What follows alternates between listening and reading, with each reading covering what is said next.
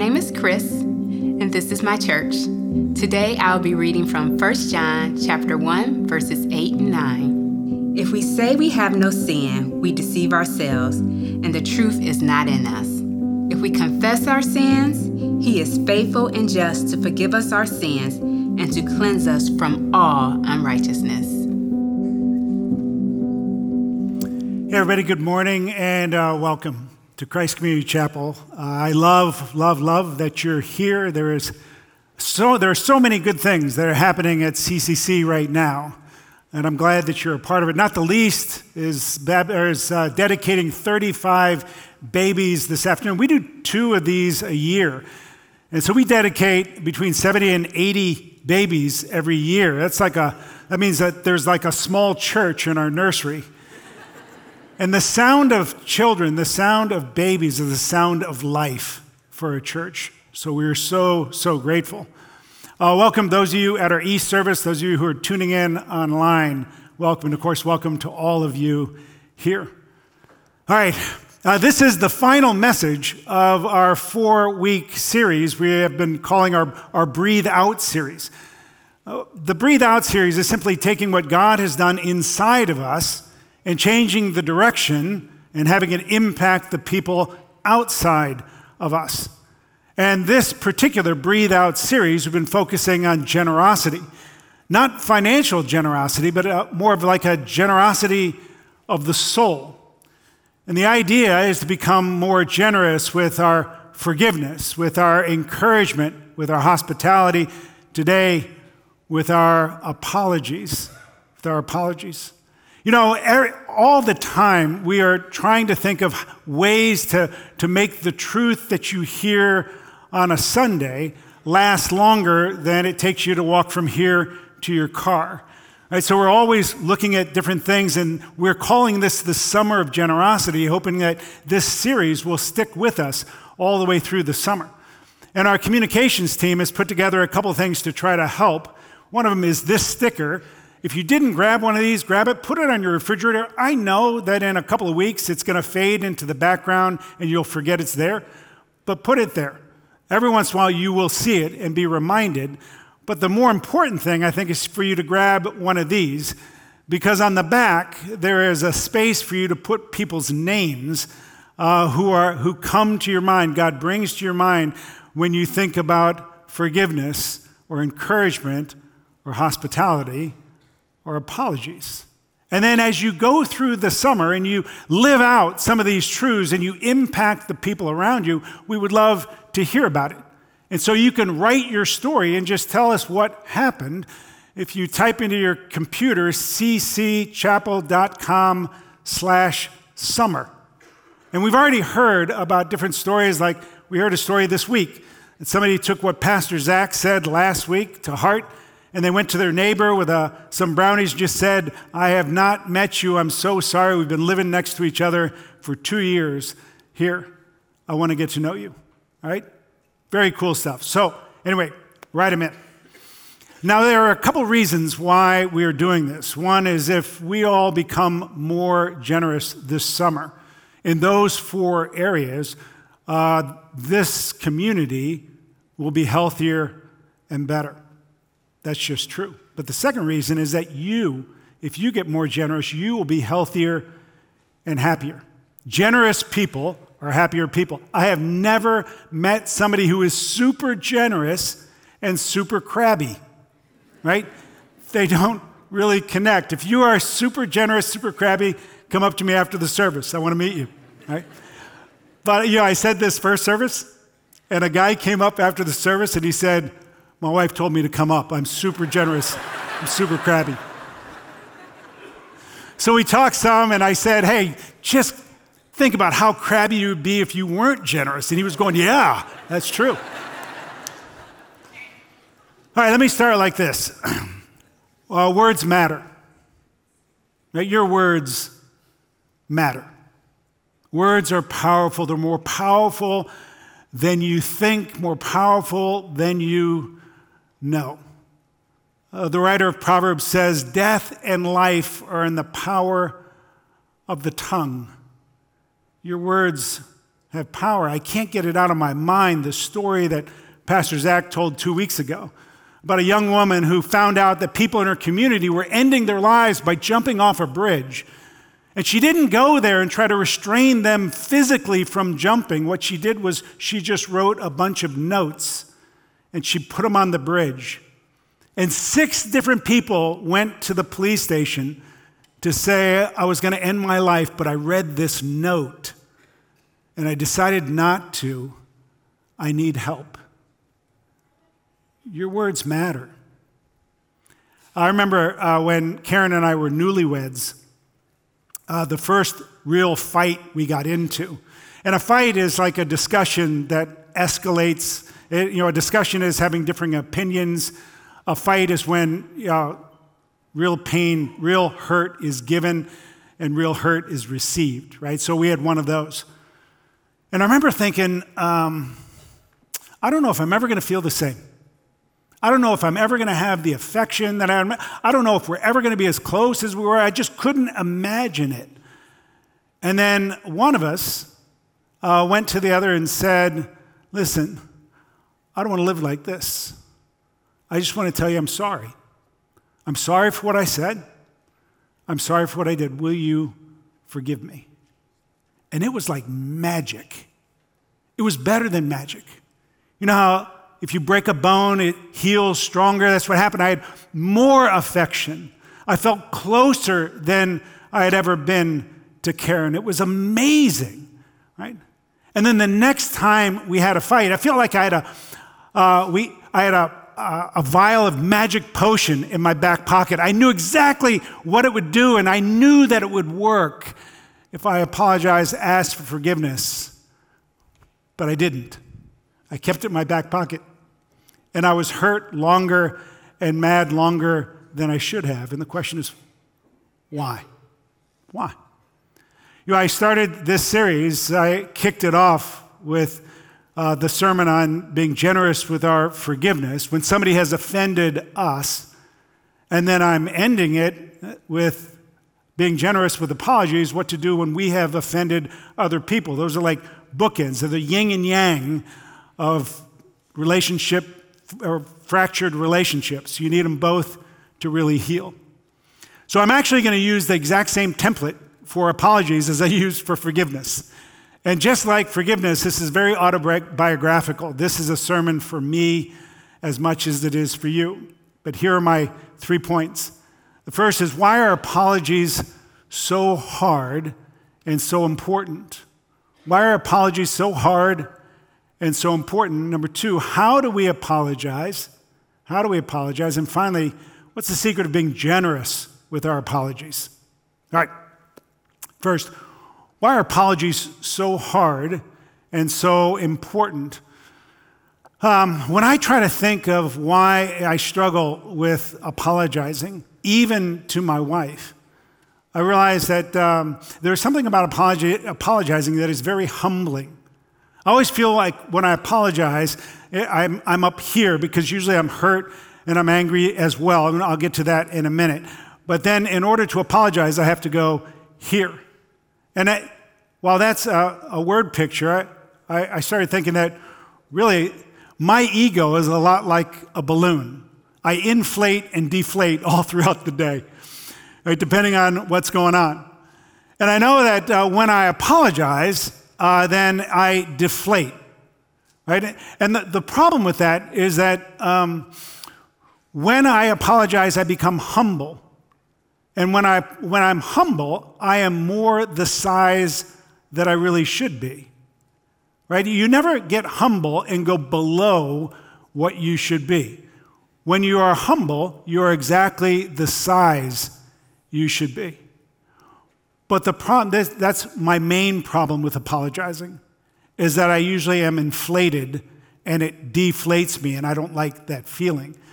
But one of the things that makes it difficult, and I'll just go to this relation, the, my wife and me, is that usually when I need to apologize, it's not really clean. I mean, it's, it's usually uh, we've had an argument, I've said something, she said some things, so I'm a little bit hurt. Every time I get hurt, I inflate and so then I feel like, you know, she, she has some stuff to apologize for too, and then I don't know really what, oh, I know what I should do, but I don't do it. And I'll get to that in a minute. So that's why it's hard. Now, let me tell you why it's so important. Jesus says something in the Sermon on the Mount. That's his most famous sermon in Matthew chapters 5, 6, and 7. And he says something that has always bothered me. Uh, this is what he says beginning at verse 23. He says, So if you're offering your gift at the altar, and there remember that your brother has something against you, leave your gift there before the altar and go. First be reconciled to your brother, and then come and offer your gift. That always bothered me because, you know, what he's talking about is worship. He's saying if you, you've come to worship and you know that you have something that is broken in relationship with somebody else, you need to just stop. Don't even, just stop worshiping and go get reconciled. And I always think, man, it seems like worship is more important than that. But the verse right before those two verses, Jesus says this But I say to you that everyone who's angry with his brother will be liable to judgment. Whoever insults his brother will be liable to the council. Whoever says, You fool, will be liable to the hell of fire.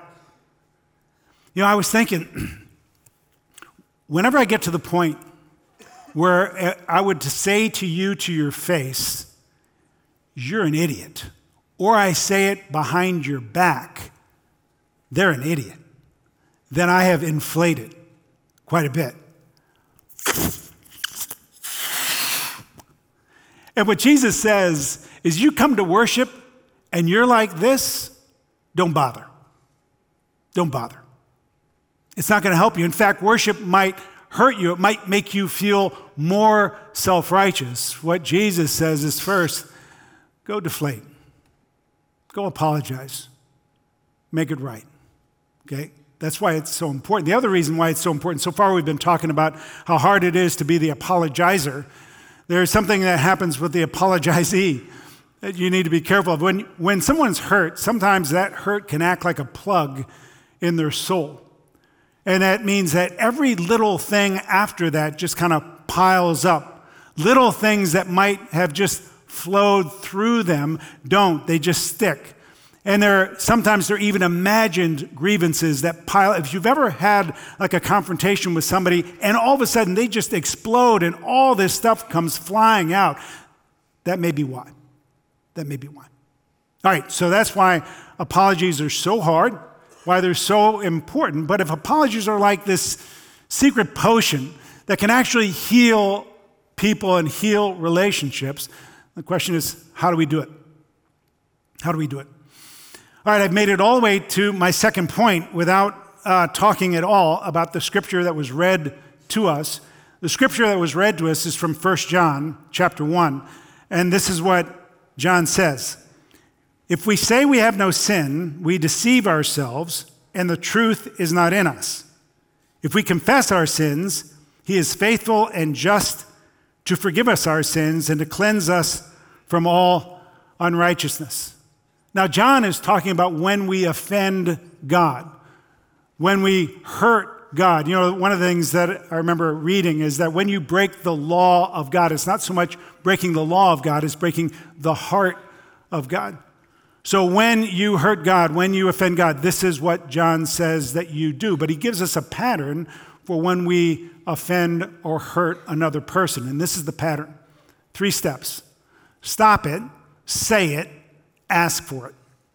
Stop it, say it, ask for it. First, stop it. Look what he says in verse 8. He says, If we say we have no sin, we deceive ourselves, and the truth is not in us.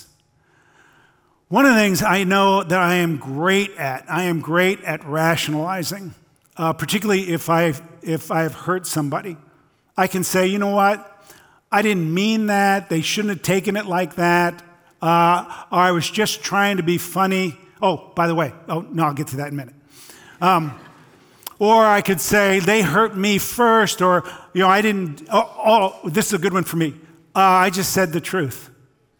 I just said the truth right? And what the first step is to stop doing that. Stop acting like you haven't done anything that hurt somebody. Uh, you know, I journal every morning, and that's part of my time with God. And I usually rehearse the day before, and that's when I find out kind of who I need to apologize to. Probably because in the morning is when I'm the best, the best size that I should be when I'm before God. But God will let me know different people that I have offended. And more often than not, this is what we're, it's when I'm trying to be funny. Here's a little tidbit. I remember reading that sarcasm is a particularly uh, type of humor that's been popularized by the English and then the Americans. That, that's our style of humor. But I read a psychologist who said that sarcasm is uh, a dyad, which is two things that are together, and it's uh, anger and humor. That's what the psychologist said. It's anger and humor. Sometimes it can be very funny. And I use sarcasm. It can be funny, and sometimes it can be cutting. Sometimes it can be unintentionally cutting. Sometimes it's intentionally cutting. And so I end up having to go to people and just say, listen, when I said that, I just want you to know I'm sorry. All right, that's the first thing, stop it. Second thing is say it. He says, confess your sins. Now, he doesn't say confess that you're a sinner. He doesn't say bundle your sins. He said confess it. You have to say it. Be specific when you ask someone or when you tell somebody you're sorry. Tell them what you're sorry for. It doesn't say confess your sins and explain why you did it, which is one of the things I do a lot. Well, I say, I'm sorry, but this is why I did it. It just says, confess your sins. So you be specific when you say it. And don't, don't bring other things in. You, you apologize for your offense and only your offense. Apologize, what I try to think of is apologize for all of something, not part of everything. Apologize for all of something, all that you did right? Let the other person do what they need to do. The final thing is to ask for it. it talks about forgiveness. The last step is often uh, skipped, which is to ask for forgiveness. When you say, I'm sorry for doing this, and then you say, Will you forgive me? There's a silence right there. And that silence is when you are either going to hear from that person who says, I will forgive you, in which case there is tremendous power in that. All right? So, if you're going to ask for, if you're going to apologize, those are your three steps. That's the pattern. Uh, to stop it, ask, or say it, and then ask for it. And then finally, uh, what's the secret of being generous with our forgiveness? Uh, this verse, th- this is what it says uh, in verse 9. If we confess our sins, he is faithful and just to forgive us our sins and to cleanse us from all unrighteousness. There is so much there. But one of the things that struck me is that God knows I'm going to offend him. He knows. He knows that I'm going to do things probably every day that will hurt him. And still, he says, Joe, no matter what you, I know you're going to do this. I know you're going to sin against me. I know you're going to offend me. But I want you to know when you do, if you apologize, ask for forgiveness, I guarantee I will forgive you. Every time. Every time. I, this is what I think. I think uh, apologizing is like a muscle that you have to use. You, you, you know somebody who never, ever apologizes? It's like they've never used that muscle. Oh, quick question. When was the last time you apologized? Right? You may need to use that muscle. The thing I think about Christians, we should be the best at apologizing because we have the safest place to do it every single day. That every day I go to God and I say, God, what have I done? You show me what I've done that I have offended you, I will say, in this, oh, this is something else. Since I've been preparing for this message, when I pray, I don't just ask God for forgiveness, I tell him I'm sorry. I hadn't done that before. It kind of changes when I say, uh, God, I just want you to know, I'm sorry I did this. Will you forgive me? Right? But we get to do it all the time and strengthen that muscle so that we can then go and we get guaranteed, we get used to being this size with God every day, then being this size with other people won't be so painful. But if you have ever gone to somebody and you have done it the right way, where you have uh, done the stop it, say it, ask for it, and they have said no, I will not forgive you. Extremely painful, very hard. You don't get any smaller than this. And at this point is when Jesus comes to you and he says, I love you deeply. You have obeyed me to do what you have done, and now come into my arms and let me love you.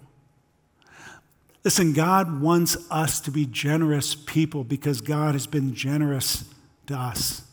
Let's have this be a summer of generosity in our souls. We can be generous with our forgiveness because we have been forgiven. We can be generous with our encouragement because our words matter. Life and death in the power of the tongue.